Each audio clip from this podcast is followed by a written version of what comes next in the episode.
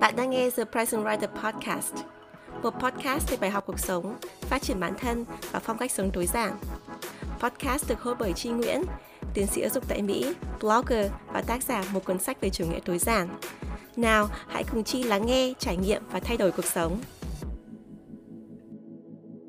Xin chào tất cả mọi người, chào mừng các bạn đã trở lại với Surprise Writer Podcast. Mình là Chi Nguyễn.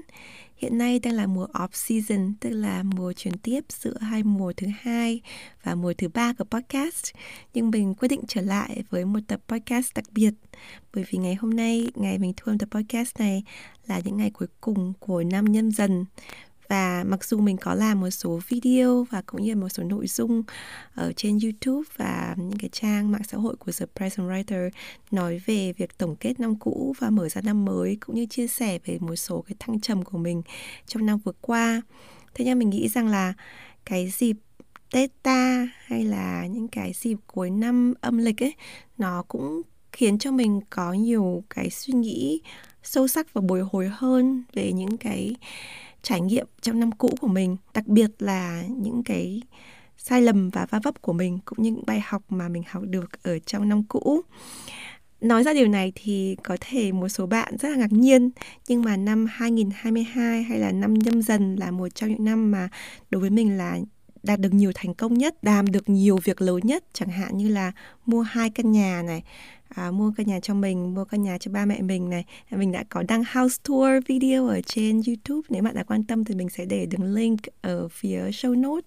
rồi mình cũng tái bản một cuốn sách về chủ nghĩa tối giản và mình tự phân phối. Mình lập ra công ty tại Việt Nam và mình xây dựng team The Present Writer ra những cái sản phẩm mới làm những cái việc mà đến năm 2021 hay là năm 2020 nếu bạn nói là mình làm cái điều này thì mình sẽ rất ngạc nhiên. Mình cảm thấy là mình làm sao mình có thể làm được trong thời gian ngắn như vậy? Nhưng mà năm 2022 hay là năm nhâm dần thì mình đã làm được rất là nhiều. Nhưng mà đằng sau nó là có rất rất nhiều thất bại. Và cái điều mà khiến cho mình nhận ra trong cái thời gian gần đây ấy, là mình có mắc rất là nhiều lỗi sai. Và những cái lỗi sai đấy là những cái lỗi sai lặp đi lặp lại tức là mình mắc một lần rồi mình đã rút kinh nghiệm, ok, mình nhận ra đây là cái lỗi của mình. Lần tới mình lại mắc tiếp, hoàn cảnh nó khác một chút nhưng mà cái cái cái lỗi sai, cái sai lầm nó vẫn như cũ. Và bản thân mình là một người làm giảng viên, là giáo viên á, thì khi mình chấm bài cho học viên, mình thấy là học viên có những cái lỗi lặp đi lặp lại, tức là bài assignment này có lỗi này, bài hôm sau lại có lỗi tiếp theo, mình so sánh, mình thấy rằng là như vậy chứng tỏ là cái người học viên này cần phải rút ra cái bài học sâu sắc hơn tức là cần phải tìm vào cái cốt lõi của vấn đề tại sao cái vấn đề này cái tại sao cái cốt lõi rất là quan trọng. Tại vì nếu mình không thực sự hiểu về bản chất á, mà mình chỉ giải quyết được cái vấn đề về ngọn cái vấn đề bề mặt ấy, thì mình sẽ lại tiếp tục mắc phải cái lỗi sai đó.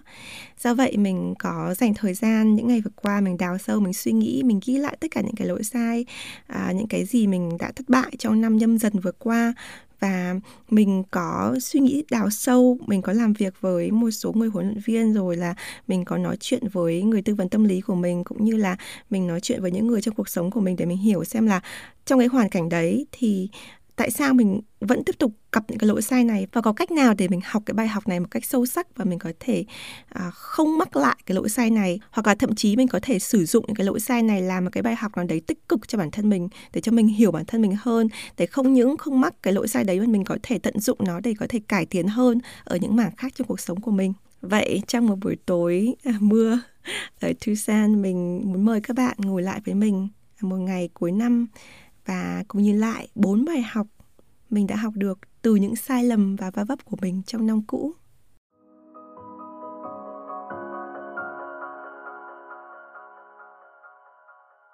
Bài học đầu tiên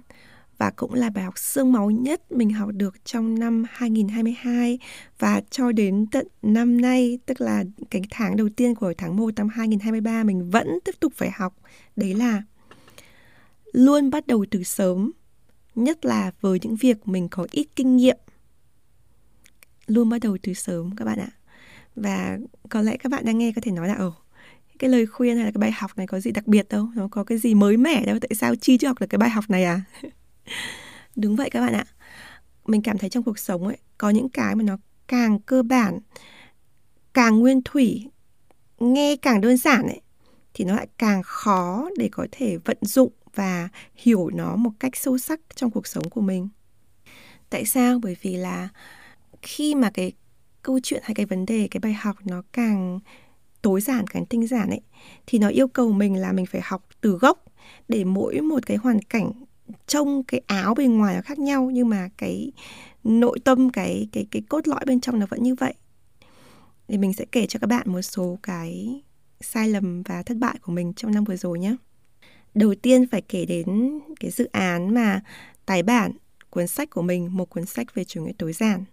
Thì à, khi mình kể câu chuyện này thì mọi việc nó đã an bài nó đã hoàn thành nó đã thành công ở trong mắt mọi người rồi. Tức là các bạn nếu mình không kể câu chuyện này có lẽ không bao giờ biết được. Thì do vậy nếu các bạn quan tâm đến một cuốn sách về chủ nghĩa tối giản thì đây là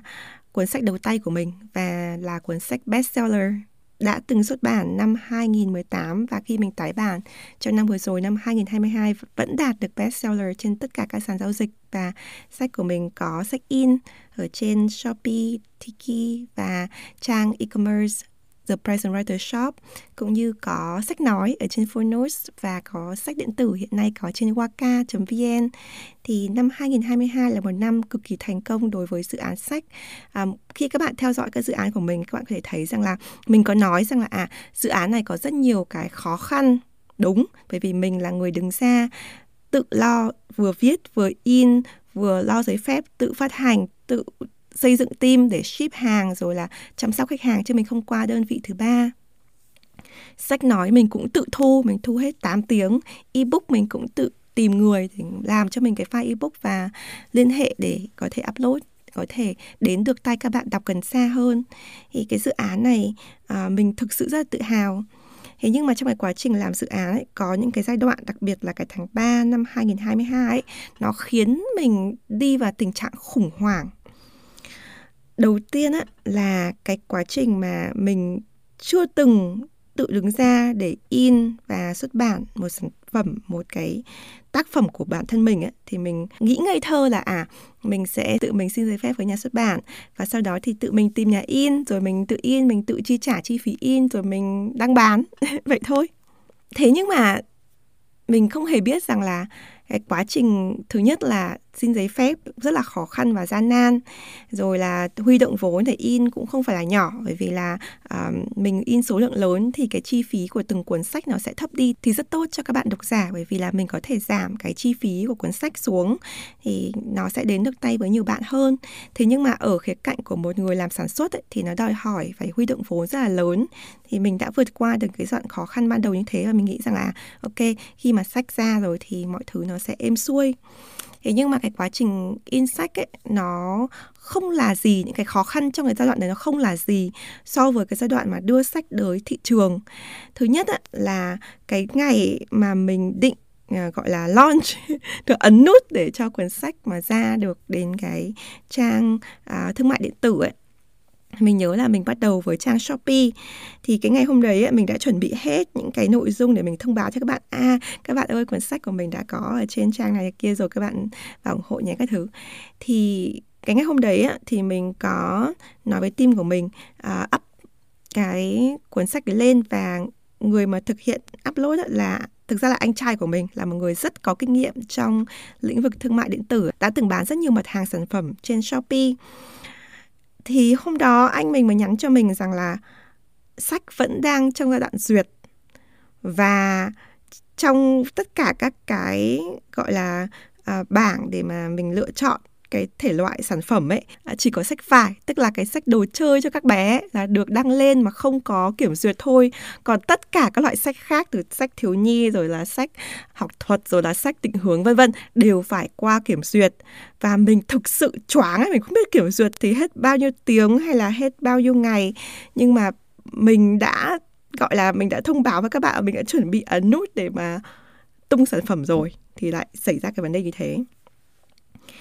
và cái hôm đấy lại còn là buổi tối ở bên Mỹ, tại vì mình muốn thông báo vào buổi sáng ở Việt Nam. Và đã là buổi đêm rồi thì mình cực kỳ cực kỳ stress. Mình thức đến một, hai giờ sáng, mình cũng hiểu là mình có thể làm gì để có thể xoay chuyển được tình hình, để có thể tung sản phẩm đúng cái ngày mình mong muốn.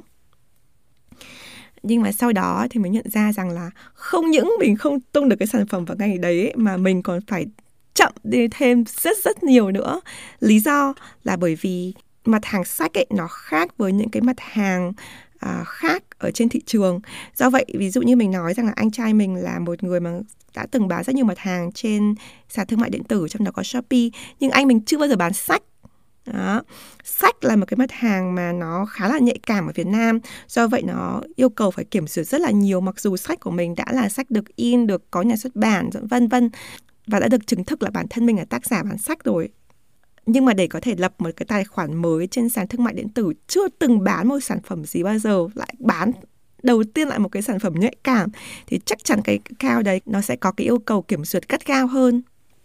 Từ đấy nó bắt đầu một cái chu trình mình sẽ không đi vào cụ thể, nhưng mà mình đã phải trải qua ngay lập tức mở công ty tại Việt Nam tìm luật sư rồi là giải quyết các vấn đề về thủ tục tài chính rồi tìm người ủng hộ support về kỹ thuật ở trên những cái sàn thương mại điện tử. Rồi mình phải tự lập ra xây luôn một cái kênh e-commerce uh, kênh thương mại điện tử riêng cho The Present Writer để thực hiện pre-order để thực hiện đúng cái lời hứa của mình cho các bạn là uh, bạn có thể mua một cuốn sách về chủ nghĩa tối giản à, trong cái tuần đó nhưng mình chỉ chưa có trên sàn thương mại điện tử thôi. Thì cả một cái quá trình như thế mình xây một cái kênh riêng như thế và mình phải lập tức hợp thức hóa công ty mình uh, xin giấy phép rồi xin giấy phép cộng tác xuất bản rồi liên hệ với các đơn vị. Mình bị từ chối rất nhiều bị mọi người nói không rất là nhiều và mình cũng phải giải thích rất là nhiều tại sao cái trường hợp của mình đặc biệt bởi vì mình là tác giả nhưng mà trực tiếp phân phối sách chứ không phải qua nhà sách.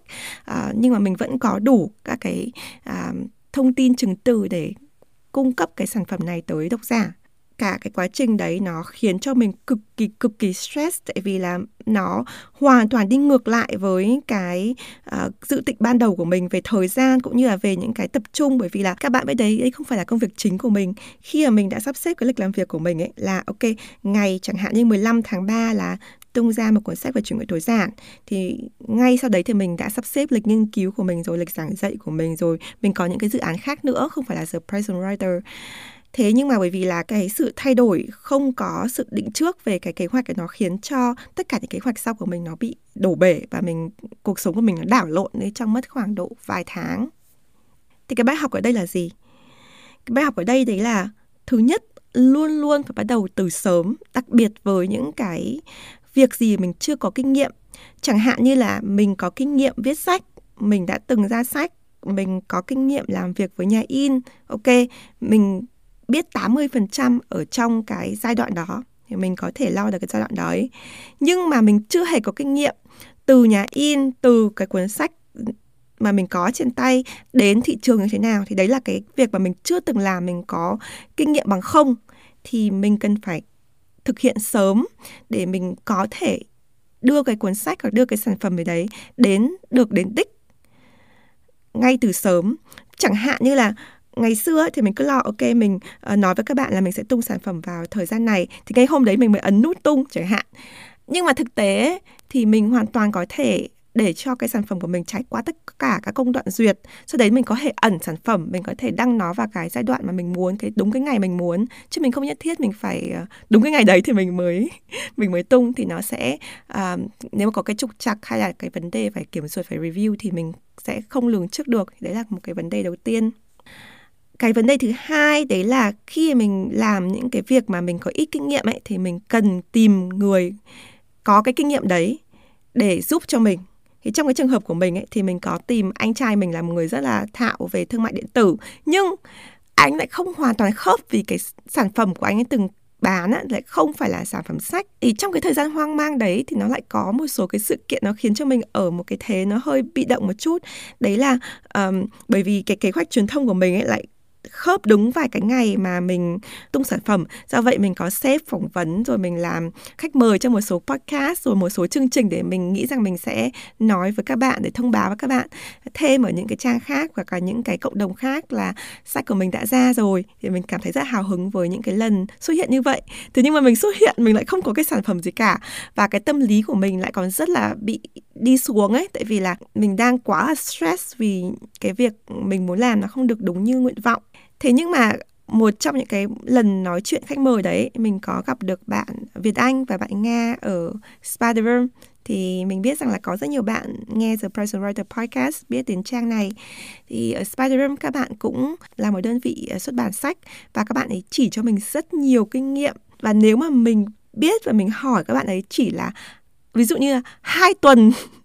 trước khi mình định tung sản phẩm ấy, thì mình sẽ đỡ stress hơn rất là nhiều vì các bạn chỉ cho mình là liên hệ những ai rồi là nói những cái điều gì tại sao mà tháng sách này nó lại khó khăn như thế và mình cần phải chuẩn bị cái gì. Thì nếu mà mình hỏi được đúng cái người mình cần á thì mình sẽ đi một cái con đường đúng hơn rất là nhiều đối với cái giai đoạn cái khoảng mà mình không có kinh nghiệm. Thì cái bài học này ấy, mình học được một cái rất là sâu sắc. Thế nhưng ấy, trong suốt cả năm 2022 thậm chí sang cả tháng 1 năm 23 thì mình vẫn tiếp tục bị mắc cái lỗi sai này, tức là mình lập kế hoạch quá là sát và mình không lường trước là ok trong cái timeline của một cái sản phẩm thì cái khâu nào là mình không nắm được? Mình cứ nghĩ rằng à mình có thể đi làm đến cuối cùng. Tại vì nó vẫn còn hằn sâu ở trong cái não bộ của mình cái tư duy là mình làm được hết. Mình làm từ đầu đến cuối. Tại vì là nếu các bạn nghe cái podcast của mình ở trong mùa 2 có tên là muốn đi nhanh thì đi một mình, muốn đi xa thì đi cùng người khác ấy. Thì mình có chia sẻ câu chuyện là mình làm The Present Writer 5-6 năm đầu ở một mình mình làm. Mình không hề có team và mình làm từ A đến Z. Tất cả mọi thứ mình đều tự làm. Thế do vậy là mặc dù mình đã thay đổi cái tư duy của mình rất là nhiều để tuyển thêm team rồi là hỏi những cái người cần rồi là trợ giúp khi mà mình cần á thế nhưng mà đâu đó trong não bộ của mình nó vẫn chưa được uh, cài lại cái chương trình là uh, cái giai đoạn nào thì mình có thể làm một mình cái giai đoạn nào thì mình cần phải tìm người khác. Nó dẫn đến một số cái vấn đề chẳng hạn như là ờ, cái lần mà up uh, ebook tức là sách điện tử của The Present Writer thì mình cũng gặp khó khăn. Tức là mình đã tuyển người một người rất là giỏi anh ấy giúp cho mình chuyển cái cuốn sách của mình từ bản giấy bản thảo sang ebook và mình đã gọi là uh, nghiệm thu bằng cách là mở cái ebook đấy ra mà mình thấy đọc rất là tốt mình đã hiệu đính rồi tất cả các thứ làm việc với anh ý. Thế nhưng mà mình không làm tiếp cái giai đoạn là đưa cái ebook đấy ra thị trường tức là mình phải lập ra một cái tài khoản mới để đăng sách ở trên những cái kênh à, bán sách ebook cho các bạn á để các bạn có thể mua được một cách dễ dàng để xem ở trên điện thoại và máy tính của bạn á. Thì mình không hề biết rằng là mặc dù mình mở cái ebook đấy ra mình xem được trên máy của mình nhưng mà khi đăng lên nền tảng ấy thì nó lại có những cái như coding hay là chương trình nó phải khớp với nhau á. Thì do vậy là khi mà mình tự đăng thì mình mới thấy là cái ngày mình muốn đăng ấy thì lỗi báo rồi cần phải sửa rồi là um, người ta cũng phải duyệt cái account tài khoản của mình vân vân. Thì mình tiếp tục phải học lại cái bài này. À mình oh, mấy tháng trước mình vừa học cái bài này từ khi mà làm sách giấy hôm nay mình lại gặp phải cái vấn đề này từ khi làm ebook và còn rất nhiều cái khác nữa. Mình vẫn gặp phải cái vấn đề này. Do vậy là ngày hôm nay mình ghi lại cái bài học này luôn bắt đầu từ sớm nhất là với những việc mình có ít kinh nghiệm. Và khi mình tìm cái người để trợ giúp cho mình mình phải tìm được đúng cái người làm đúng cái phần chuyên môn sát nhất với mình có thể chứ không phải là à người ta biết cái này nhưng mà nó không thực sự sát với mình. Thì mình cũng có thể nhờ người ta. Không mình phải đúng cái mặt hàng đấy mình phải đúng cái sản phẩm đấy mình phải đúng cái chuyên môn đấy. Và khi mình đã nhờ người ta rồi ấy, thì mình phải nhờ người ta đi đến hết con đường với mình. Tức là cái người mà trợ giúp cho mình ấy, người ta phải đưa cho mình đến cái giai đoạn là mình đưa lên thị trường mình upload được mình thành công ở trên các nền tảng ấy, thì mình mới có thể nghiệm thu. Chứ không phải mình nghiệm thu ở giữa khi mà người ta chưa à, đưa mình đến cuối con đường thì cái phần sau khó khăn á, thì mình lại một mình hoặc là mình phải tìm lại người ta và và nhờ người ta giúp cho mình trong khi đó mình có thể nhờ người ta ngay từ ban đầu. Thay vì là cái giai đoạn đấy là gấp quá rồi thì nó có rất nhiều cái sai sót. Thì đấy là cái bài học đầu tiên và cũng là cái bài học xương máu nhất của mình trong năm vừa rồi.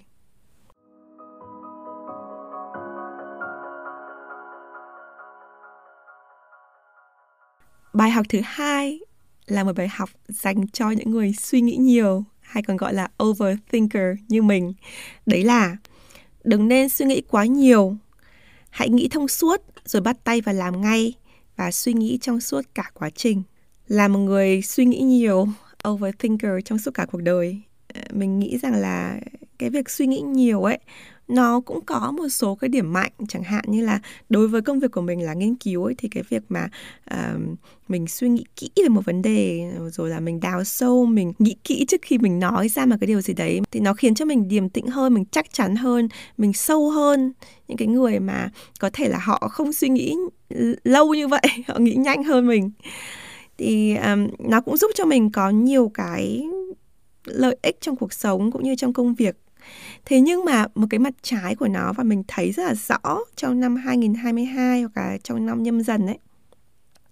là khi mình cộng tác với những người khác ở trong team của mình là mình có những người làm hợp đồng cho mình, những cái người mình cần ý kiến hoặc là cộng tác với mình để làm một cái sản phẩm ở đấy, hay là cũng như ở trường là mình có nghiên cứu sinh, làm trợ lý à, nghiên cứu cho mình hay là trợ giảng cho mình ở trường ạ, thì mình nhận ra rằng là khi mình làm với người khác ấy, thì mình cần phải giảm bớt cái tư duy suy nghĩ quá nhiều overthinking này đi. Tại sao?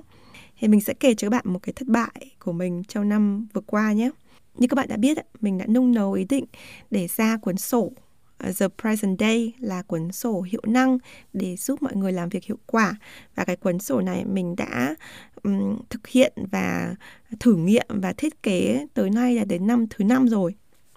và mình mong muốn là đến năm thứ năm và cụ thể là cuối năm 2022 vừa rồi ấy, tức là đã qua rồi thì là cái cuốn sổ này sẽ được ra mắt các bạn để có thể sử dụng trong năm 2023 mà thực tế đến ngày hôm nay là tháng 1 năm 2023 thì cuốn sổ vẫn chưa đến cái giai đoạn mà mình có thể in được à, số lượng lớn. Mình mới bắt đầu in những cái sổ mẫu để thử nghiệm thôi. À, thì nếu các bạn quan tâm đến dự án này thì mình sẽ để đường link tới cái newsletter của cuốn sổ ở phần show notes để các bạn có thể theo dõi. Thế nhưng mà ở trong cái tập podcast này thì mình muốn giải thích một phần lý do tại sao mà uh, từ phía mình, từ cái lỗi sai của mình mà khiến dự án sổ nó bị chậm lại nhiều như vậy, chậm lại vài tháng đối với các bạn khi mà các bạn nghe tập podcast này nhưng mà đối với mình là chậm lại tới cả năm liền khi mình bắt đầu làm việc với họa sĩ để thiết kế cái dự án sổ này.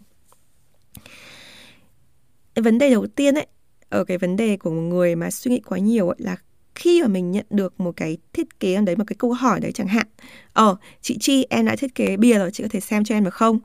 Thì khi mình nhận được cái điều đấy thì cái tư duy ban đầu của mình ấy là ok mình cần có thời gian để mình suy nghĩ kỹ về cái bia này bởi vì nó rất là quan trọng. Thì cái suy nghĩ đấy cũng là một cái suy nghĩ rất là đúng thôi và nó không có cái gì là nó sai trái cả mà còn rất là nên đúng không? Thế nhưng mà mình quên mất một cái điều là thứ nhất á, là cái ấn tượng ban đầu nó rất quan trọng. Khi mình đọc qua mình nhìn qua mình xem qua cái feedback ban đầu nó rất là quan trọng. Mình cần phải lấy ngay cái suy nghĩ ban đầu của mình. Tại vì cái suy nghĩ ban đầu nó nó là cái trực giác của mình rất là quan trọng. Khi mình suy nghĩ quá lâu ấy, thì mình không có uh, ghi lại cái trực giác của mình. Nó là một cái điều mà rất là phí. Cái thứ hai nữa là khi mình suy nghĩ quá là lâu như vậy thì mình cũng khiến cho người khác chờ mình chẳng hạn như trong cái trường hợp của mình là à, bạn họa sĩ um, thiết kế cuốn sổ planner nếu các bạn biết về The Present Writer là là họa sĩ từ Hà An làm việc với mình thì bạn ấy cũng phải đợi mình feedback thì mới có thể làm tiếp được. Đấy. và vấn đề của mình ấy là mình nghĩ rất là lâu chứ không phải là uh, à ok vài tiếng hay là một ngày hay là 24 48 tiếng mình nghĩ cả tuần luôn đấy mà nghĩ cả một tuần mình chưa feedback thì trong đầu mình cái logic của mình là thế này. Ok uh, bây giờ a nó gửi cho mình cái bìa này rồi thì mình phải nghĩ rất là kỹ để mình chốt nó cái phương án cuối cùng. Thì khi mà an ngồi vào làm lần hai là nó phải chuẩn luôn chứ mình không muốn tốn thời gian của an mình lại nghĩ như thế. Ok mình nghĩ nhiều như vậy là để tốt cho người họa sĩ của mình. Thế nhưng mà cái vấn đề là thế này ờ, khi mà mình nói cái phương án mà mình nghĩ cả tuần thậm chí là hai tuần mới đưa ra thì thứ nhất là dự án bị delay. 2 tuần. À, thứ hai là cái phương án của mình ấy thì mình nghĩ như thế mình chốt như thế. Nhưng mà khi mà à, họa sĩ ví dụ khi mà an dựng lên ấy và mình in ra thử mình thấy là à thực ra đây không phải là phương án tối ưu. Tại vì sao? Tại vì là kể cả mình có nghĩ nhiều như thế nhưng mà thực tế thì nó sẽ có những cái ngoại cảnh tác động đúng không? Ví dụ như là mình thấy nó rất đẹp ở trên bản thiết kế à, điện tử. Thế nhưng mà khi in ra thì nó không được đúng như là điện tử hoặc là khi in ra cái size thực tế của một cuốn sổ nó khiến cho cảm giác khác đi chẳng hạn. Thì nếu mà mình mà nghĩ nhanh hơn chẳng hạn như là uh, trong vòng 24 giờ mình feedback à chị thích cái design này em có thể giúp cho nó thành hiện thực nó nó nó khớp hơn với cái bản cụ thể không? Để cho chị in ra chẳng hạn. Thì trong đúng cái tuần đấy thì mình có thể nhận ra à khi mình in ra thì đây không phải là một cái lựa chọn tốt và mình có thể feedback lại cho An là giúp cho chị cái lựa chọn khác bởi vì khi mà in ra chị thấy rằng là cái lựa chọn ban đầu của chị chưa chính xác chẳng hạn. Thì cái điều này nó tốt cho cái người cộng tác của mình hơn rất rất rất nhiều hơn là họ phải chờ đợi mình rồi sau đấy lại phải chỉnh sửa lại rồi là uh, các thứ nó bị delay rất là nhiều. Thì uh, đấy là một cái bài học của mình. Khi mình suy nghĩ quá nhiều mình overthinking á mình lỡ đi cái trực giác của mình. Rồi là mình nhiều khi mình đẽo cày giữa đường ấy mình hỏi người này hỏi người kia, rồi cuối cùng thì mình cũng quay lại cái phương án trực giác của mình, nói cho mình bởi vì cuối cùng là vẫn là cái cái lựa chọn đầu tiên của mình. Rồi là mình tốn thời gian của mọi người chờ đợi mình, trong khi đó không có việc gì họ có thể làm trong cái thời gian đấy. Và quan trọng hơn nữa là mình khiến cho cả một dự án bị chậm trễ lại, chỉ vì là một vài cái quyết định nhỏ nhỏ trong cái dự án rất là lớn. Và nếu các bạn đã từng làm dự án các bạn cũng biết rằng là từng cái quyết định nó như một cái quân cờ domino ấy nó được xếp xếp xếp xếp lại. Và khi mà mình kết lại với nhau thì nó sẽ cùng nhau nó đưa ra cái hiệu ứng domino để nó đưa cho mình đến cái kết quả cuối cùng nó là một cái lộ, quy trình khép kín nó liên kết với nhau. Thì trong những cái đấy mà mình bị chậm một cái quân bài nào đấy mình rút một quân bài nào đó ra thì nó sẽ không có cái hiệu ứng như mình mong muốn. Thì đấy là cái lý do tại sao mà cái dự án à, sổ bị chậm trễ. Và ngoài ra có một số cái vấn đề về ngoại cảnh khác cũng như là những cái mà mình mong muốn để cho có chất lượng cao hơn, mình muốn là cuốn sổ thực sự là đúng như là cái cuốn sổ trong mơ của mình. Thế do vậy là nó chậm hơn. Nhưng mà trong số đó cũng có một số cái bài học lặp đi lặp lại, lặp tái lặp hồi về cái việc overthinking, suy nghĩ quá nhiều của mình. Thế do vậy là bài học ở đây là đừng nên suy nghĩ quá nhiều. Mình chỉ suy nghĩ thông suốt một lần ban đầu cho nó một cái khoảng thời gian nào đấy nhất định mình phải đặt deadline cho bản thân mình. Đặc biệt với những người overthinking như mình và tin vào quá trình. Bởi vì trong cả quá trình mình sẽ vẫn luôn có thể tiếp tục suy nghĩ được chứ không phải là mình nghĩ một lần rồi mình tắt cái não của mình và mình thôi. Mình luôn luôn có thể suy nghĩ và mình luôn luôn có thể thay đổi được. Và đừng nên đặt ra cái giả định là cái người cộng tác với mình cái bất cứ ai ấy, người ta sẽ tốt hơn khi mình làm cái này nếu mình có cái giả định như thế thì đôi khi nó sẽ sai. Do vậy là nếu mà mình có câu hỏi thì mình có thể hỏi họ ngay. Bạn muốn feedback trong vòng bao nhiêu thời gian? Mình feedback trong khoảng thời gian này có ok không? À, rồi là bạn có cảm thấy ổn không? Nếu mà sau này nếu mà mình đưa ra cái lựa chọn này nhưng mà mình lại muốn thay đổi trong tương lai thì mình có thể thay đổi bao nhiêu lần? Chẳng hạn như thế thì đối với cái người cộng tác họ cũng rõ hơn. Thay vì mình cứ im ỉm, mình cứ tàu ngầm, mình không nói gì hết. Thì đấy là cái bài học của mình trong năm nhâm dần vừa qua. Và cái bài học này không chỉ ứng dụng cho cuốn sổ hay là bất cứ công việc gì của The Present Writer mà trong nghiên cứu của mình cũng thế. Vẫn cái vấn đề overthinking này mang đến cái vấn đề là mình trả lời những cái người review trong cái quá trình nghiên cứu của mình như thế nào rồi là mình uh, cộng tác với nghiên cứu sinh làm việc với mình như thế nào. Tất cả những cái delay những cái chậm trễ trong quá trình làm việc của mình nó đều có thể quy lại ở cái phần là suy nghĩ quá nhiều. À tin tưởng vào quá trình tin tưởng rằng là mình vẫn có cơ hội để suy nghĩ tiếp và thay đổi tiếp. Tin tưởng là mình hãy bắt đầu là một người doer, là một người làm, thay vì chỉ là một người thinker, là một người nghĩ.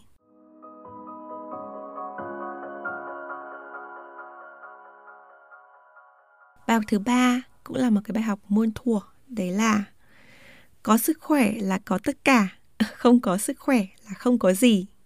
Sức khỏe cả thể chất và tinh thần là thứ hàng đầu, mọi thứ khác phải xếp sau đó mình không biết các bạn có biết không, nhưng mà năm vừa qua là một năm mà khó khăn nhất với mình về mặt sức khỏe. Thứ nhất ấy là mình có ghi lại nhật ký hàng ngày, mình viết journal hàng ngày. Và khi mình xem lại journal thì mình thực sự rất là choáng ấy. Ờ, mình có xem lại hai ngày trước thôi, mình cực kỳ choáng là tháng nào mình cũng ốm. Và đặc biệt là cái tháng 12 vừa rồi mình ốm rất nặng, mình bị covid hai tuần liền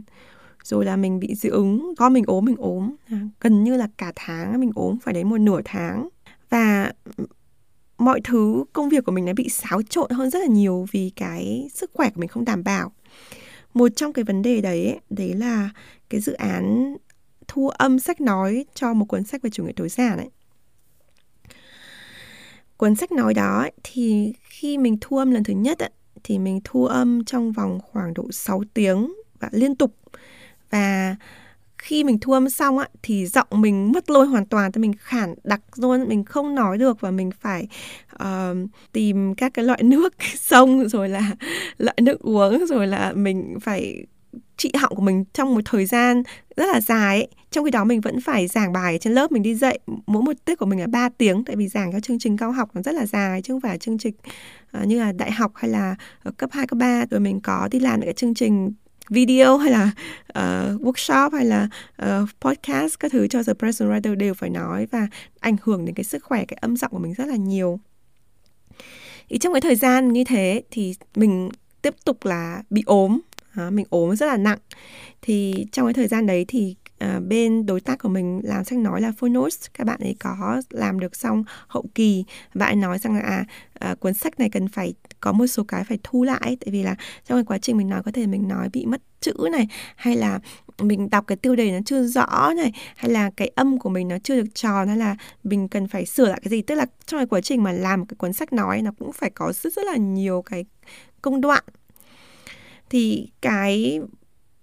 khó của mình ấy là mình cần phải uh, thu lại những cái đoạn mà mình nói lỗi nhưng mà cái giọng của mình ấy nó lại không được như cái lúc mình khỏe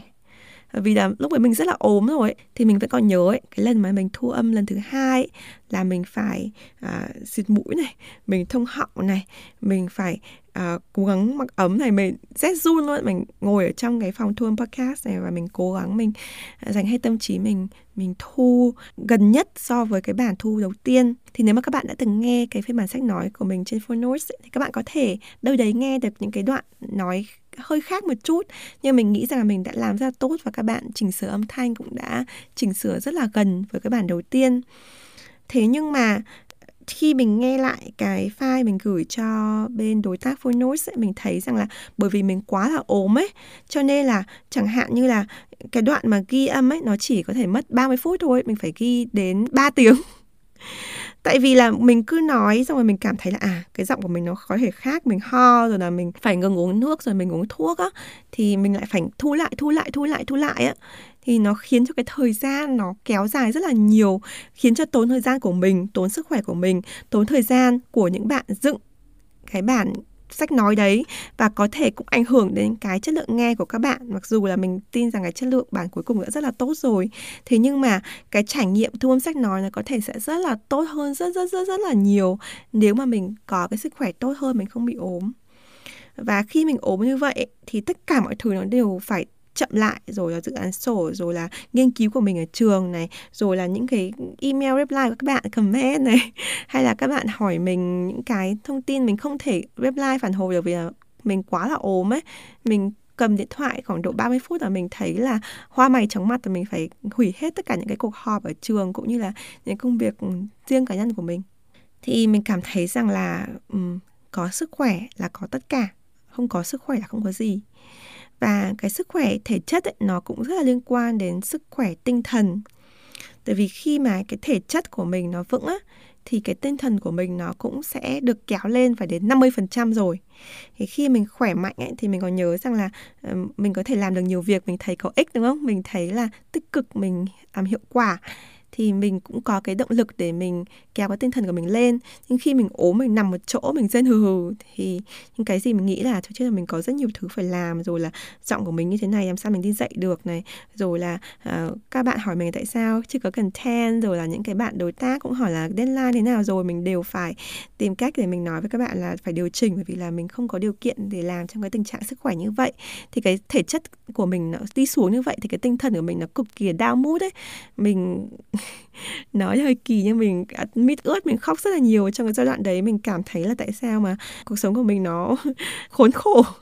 như vậy ấy. tại vì là tại sao mình lại có quá nhiều công việc như thế? Tại sao mình không chăm sóc bản thân mình như thế? Mình để mình đến cái giai đoạn như vậy và mình thậm chí không có sức khỏe để chơi với con của mình á. Chồng mình trông con phải một trăm phần trăm trong suốt những cái tuần như thế, mình thấy rất là tội lỗi luôn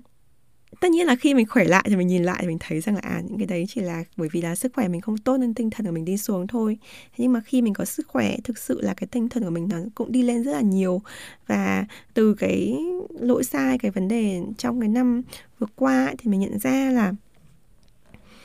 mình cần phải đầu tư cho sức khỏe hơn. Ví dụ như là khi mà mình ốm ấy thì mình nghĩ rất là nhiều à mình phải ăn uống tốt hơn này mình phải nghỉ nhiều hơn này mình phải tập thể dục tốt hơn này. Mà khi mình khỏe rồi thì mình lại không ưu tiên cái điều đấy mình ngừng tập thể dục này rồi là mình ưu tiên công việc hơn rồi mình ưu tiên gia đình hơn mình ưu tiên những cái khác hơn. Thế do vậy là mình phải để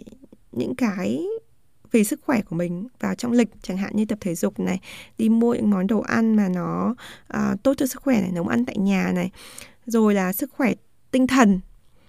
à, như mình nói cái sức khỏe thể chất mà có thể đưa cho bạn kéo sức khỏe tinh thần đến 50% nhưng 50% còn lại mình sẽ làm gì để chăm sóc sức khỏe tinh thần cho mình? Thì chẳng hạn như là mình phải có cái routine buổi sáng để mình có thể uh, có me time thời gian cho bản thân này. Là đối với mình thì mình có uh, lịch hẹn với tư vấn tâm lý của mình hai tuần một lần này mình sẽ chia sẻ thêm về những cái trải nghiệm của mình với tư vấn tâm lý, hay là mình làm những cái hoạt động để mình tự giải tỏa tâm lý cho mình như đọc sách này, làm việc sở thích này, hay là mình, hay là mình viết nhật ký, mình viết journal này, hay mình nói chuyện bạn bè, mình kết nối với những người yêu thương mình này, mình đi chơi, mình đi bộ chẳng hạn.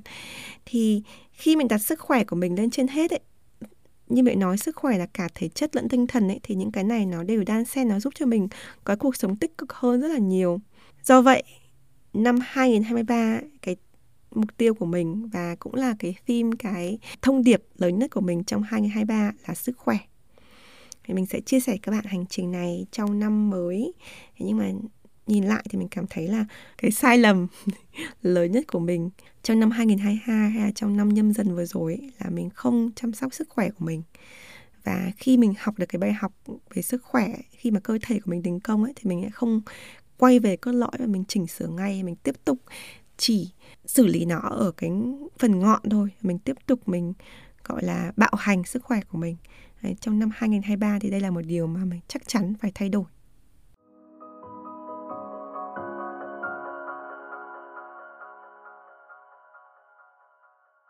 Bài thứ tư là một bài học về mối quan hệ. Chữa lành là bước tiếp theo của danh giới khi mình nói cái bài học này thì nó có thể hơi khó hiểu với các bạn. Thế nhưng mình chỉ muốn bật mí rằng là ở cái mùa podcast tiếp theo mùa thứ ba ấy, thì chủ đề sẽ là về chủ đề mối quan hệ mối quan hệ bản thân mối quan hệ mọi người trong cuộc sống mối quan hệ với công việc với học tập với những thứ xung quanh mình. Thì nếu các bạn theo dõi cái mùa thứ ba mùa tiếp theo của podcast ấy, thì các bạn có thể hiểu hơn về những cái điều mình sắp chia sẻ tới đây. Thế nhưng mà hiện tại trong khuôn khổ một cái tập podcast này thì mình sẽ chỉ chia sẻ ở cái khía cạnh để các bạn hiểu được cái hành trình của mình và cái khái niệm giữa chữa lành và lập vạch ranh giới thôi nhé. Trước đây thì mình là một người cực kỳ là hay chiều lòng đón ý người khác vì cái giáo dục của mình từ khi còn nhỏ và cái tính cách của mình hình cách hướng nội rồi là luôn luôn muốn trở thành một cô bé ngoan một uh, người ngoan ngoãn để vâng lời uh, nói có với tất cả mọi người ấy thì mình đã từng làm một cái tập podcast ở trong mùa 1 có tên là People Pleaser làm sao để ngừng chiều lòng đón ý người khác. Nếu các bạn quan tâm về cái chủ đề này có thể nghe lại cái tập podcast đó. À, nhưng mà trở lại cái đề tài này là khi mà mình trưởng thành hơn ấy và đặc biệt là khi mình sống ở nước ngoài và bắt đầu sống theo chủ nghĩa tối giản. Thì điều này mình viết rất là kỹ ở trong cuốn sách của mình, một cuốn sách về chủ nghĩa tối giản. Đấy là mình lọc lựa và ưu tiên hơn những cái mối quan hệ của mình trong cuộc sống. Những cái người mà người ta độc hại, người ta lợi dụng, người ta không tốt với mình ấy, thì mình không nhất thiết phải nói có với họ và mình nói không luôn. Để cho những người mà mình dành nhiều nhất thời gian trong cuộc sống là những người mang nhiều nhất cái hạnh phúc cho mình, chứ không phải là mình dành nhiều nhất thời gian trong ngày của mình cho những cái người mà họ thường xuyên lợi dụng, họ thường xuyên nói xấu, hoặc là họ thường xuyên họ coi thường mình, nhưng mình lại muốn dành nhiều thời gian hơn để mình chăm sóc họ, mình thương yêu họ, mình muốn dành cái lại cái tình cảm của họ. Thì mình cảm thấy rằng là khi mà mình bắt đầu sống tối giản rồi, mình hiểu ra được cái chân lý cái mặt trái của việc ờ, uh, chiều lòng nói ý người khác thì mình bắt đầu thay đổi. Và có những thay đổi thì mình làm rất là dễ. Ví dụ như có mối quan hệ thì mình từ chối mình nói không mình bắt đầu không trao giao tiếp với họ mình không giao tiếp với họ nữa thì những cái mối quan hệ nó cũng sẽ dần phai đi rồi nó cũng mất đi. Thế nhưng mà có những cái mối quan hệ trong cuộc sống của mình ví dụ trong gia đình hay là à, trong công việc những cái mối quan hệ mình không thể từ bỏ được. Có những cái người mà bạn chung hay là mình thường xuyên mình gặp ạ mình không thể nào mình không gặp được họ nữa. Thì mình bắt đầu phải lập vạch ranh giới. Khi nếu mà các bạn quan tâm đến chủ đề này thì có một cuốn sách mà mình rất là thích và giúp được cho mình rất là nhiều trong cái thời gian khó khó khăn ấy. Tiếng Anh của nó là vạch ranh giới. Thì cuốn sách tiếng Việt bản mới nhất thì mình biết là nó dịch với cái tiêu đề khác. Thì mình sẽ để đường link ở show note để cho các bạn tìm được đúng cái cuốn sách mà mình nói. Thế nhưng mà cái việc lập vạch ranh giới là gì? Lập vạch ranh giới là mình lập ra rào chắn bảo vệ mình. Chẳng hạn như là khi mình là một người mà chiều lòng nói ý người khác ấy, mình không có ranh giới ấy, mình không có quy tắc ấy, là ai có thể vào được thế giới của mình ai phải ra thế giới của mình ấy, thì người ta người ta sẽ đi va đi vào tùy theo ý của người ta. Mà khi mình lập ranh giới ví dụ như là ờ, chạm vào cái chủ đề này mình nói là à mình không thích nói về cái chủ đề này. Chủ đề này mình uh, sẽ không muốn comment vào cái chủ đề này vì là nó không phải là chuyên môn của mình hay là nó không phải là à, cái mà mình muốn nói mình không muốn nói xấu về người này chẳng hạn. Ok khi mình lập ra ranh giới thì người kia sẽ phải thụt lại một bước. Mình cũng có thể lập ra ranh giới về mặt uh, vật lý chẳng hạn như là hàng rào chẳng hạn. Chẳng hạn như mình sẽ không ở cùng với người ta nữa, mình hạn chế gặp người ta, chẳng hạn là mình hạn chế tiếp xúc, đấy cũng là một cái ranh giới. Và mình cũng có thể đưa ra những cái ranh giới, cái khía cạnh là, đây là cái ranh giới của tôi tôi không muốn làm cái điều này, tôi chỉ làm được cái điều này thôi. Còn nếu bạn tiếp tục bạn đẩy cái ranh giới của tôi thì bạn sẽ phải đẩy ra ngoài. Tức là cái người đối diện mình, người ta sẽ biết rằng là à mình không phải lúc nào cũng nói có với họ, mình sẽ nói không. Và khi mà mình đã nói không rồi mà họ tiếp tục họ lần tới thì sẽ có hậu quả. Thì như mình nói mình sẽ không đi sâu vào phân tích cái chủ đề này bởi vì là nó sẽ là một cái điều gì đấy mà mình muốn nói kỹ hơn ở trong blog hoặc là trong uh, cái phiên bản podcast mùa 3 tới đây thế nhưng mà khi mình bắt đầu lập danh giới rồi ấy, thì cuộc sống của mình nó nhẹ nhàng hơn rất rất rất rất nhiều luôn đấy bởi vì là mình không cần phải chịu lòng đồng ý người khác đấy thứ nhất. Và những cái người sống chung quanh mình ấy họ cũng hiểu rằng họ không dễ để có thể va chạm vào danh giới của mình. Họ biết là mình có danh giới họ không thể dễ để lấn sân ấy. Tức là họ không thể dễ là kiểu bắt nạt đàn áp bắt mình nói không thành có được. Họ không thể nào thuyết phục mình khi mình đã chắc chắn là mình không muốn làm cái điều gì. Thì đấy là cái hành trình của mình à, trong khoảng độ 10 năm trở lại đây.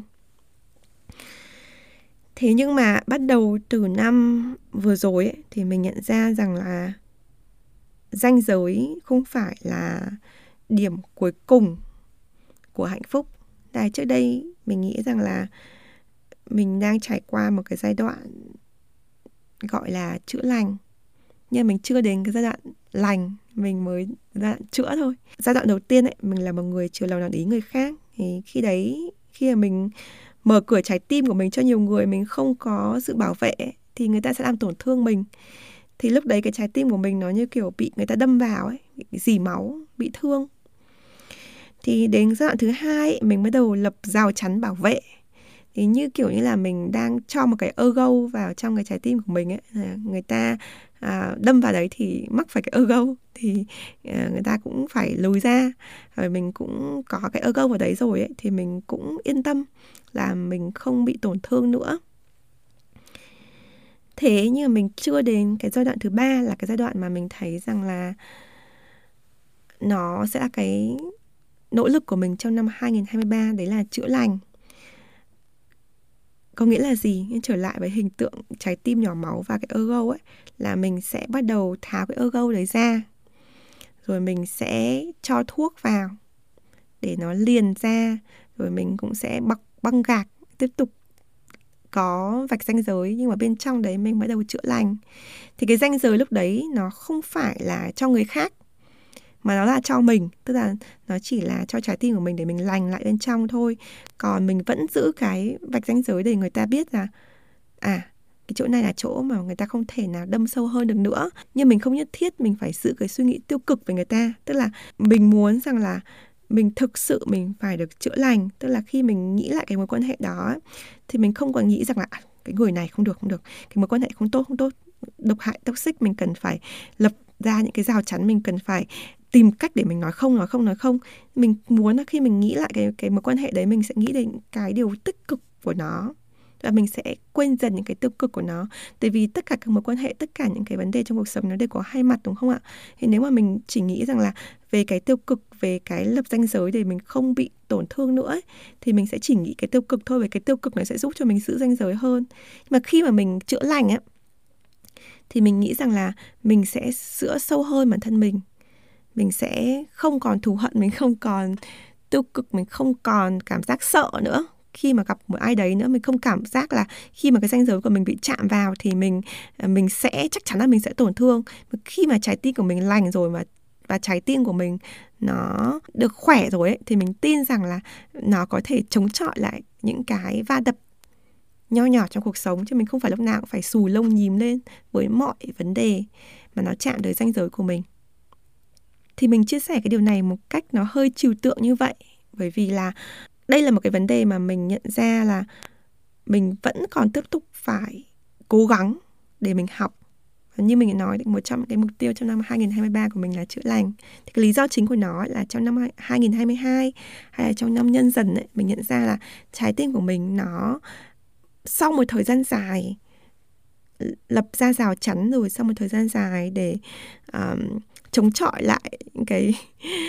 bên ngoài thì mình không có cảm giác an yên ở trong tâm hồn của mình. Mình cảm thấy nhẹ nhõm nhưng mình không an yên. Đó. hai cái này rất khác nhau mình nhẹ nhõm bởi vì không mình không còn va đập nữa. Nhưng bản thân mình thì mình không cảm thấy hạnh phúc khi nghĩ về những cái mối quan hệ cũ của mình. Thế do vậy là mình muốn là khi mình nghĩ về nó, mình cảm thấy an yên, mình thấy hạnh phúc, mình thấy cảm ơn, mình thấy biết ơn về những cái gì mà mình đã chia sẻ ở trong cái mối quan hệ đó.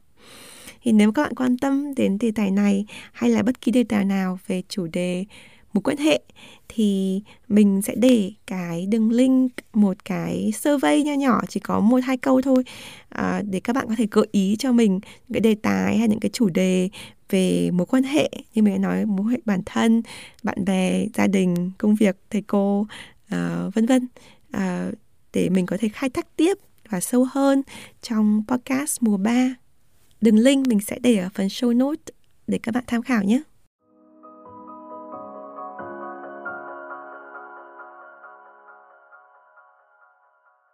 Như mình đã nói ở đầu tập podcast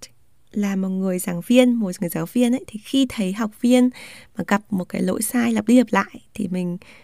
thường là mình dừng học viên đấy lại mình gặp trực tiếp và mình hỏi cái gốc rễ làm sao tại sao cái lỗi sai này đã được góp ý rồi đã được phản hồi rồi đã có bài học rồi mà vẫn lặp đi lặp lại cái lý do tại sao và có điều gì mình có thể giúp được cho học viên để có thể không mắc phải cái lỗi sai này. Thì mình cũng muốn áp dụng cái điều đó cho chính bản thân mình và cho cuộc sống của mình có những cái bài học, có cái lỗi sai nào mình cảm thấy là mình lặp lại hơn một lần thì mình cũng muốn dừng lại để mình học và mình thay đổi. Thì một điều mình muốn làm và mình cũng khuyên các bạn nên làm và nếu các bạn sau đây mà có cuốn sổ The Present Day, sổ hiệu năng của mình á, thì mình đã có xây nó ở trong cái cuốn sổ đó rồi. Tức là mình nên có những cái giai đoạn, ví dụ hàng tuần thì mình nên nhìn lại, mình review lại những cái bài học của mình. Hàng tháng mình coi lại, review lại. Mỗi quý mình nhìn lại, nửa năm mình nhìn lại. Có những cái giai đoạn chốt chặn như thế nó sẽ giúp cho mình nhận ra là à những cái bài học cái lỗi lầm nào mình phải học đi học lại, mình phải lặp đi lặp lại. Thì có cái điều gì mình nhận ra được từ những cái trải nghiệm này để mình có thể rút ra những cái bài học tích cực, mình có thể có những hành động để mình thay đổi cái điều này được không? Thì nếu mình không có những cái ngày nhìn lại, những cái tháng nhìn lại, những cái quý nhìn lại, nửa năm nhìn lại như thế á thì mình sẽ tiếp tục lặp đi lặp lại cái vấn đề đấy. Nó không có giải pháp và nó không có sự giải thoát. Mình hy vọng rằng là cái tập podcast rất cá nhân này nói về những bài học của mình từ những thất bại trong nhâm dần nó giúp cho các bạn hiểu hơn về hành trình của mình cũng như là có thêm được một số cái thông tin hữu ích và những cái bài học đấy có thể áp dụng được vào à, hoàn cảnh riêng của bạn để các bạn có một năm mới một năm con mèo một năm mão thành công rực rỡ. Cảm ơn tất cả mọi người và hẹn gặp lại các bạn trong tập podcast tiếp theo. Bye.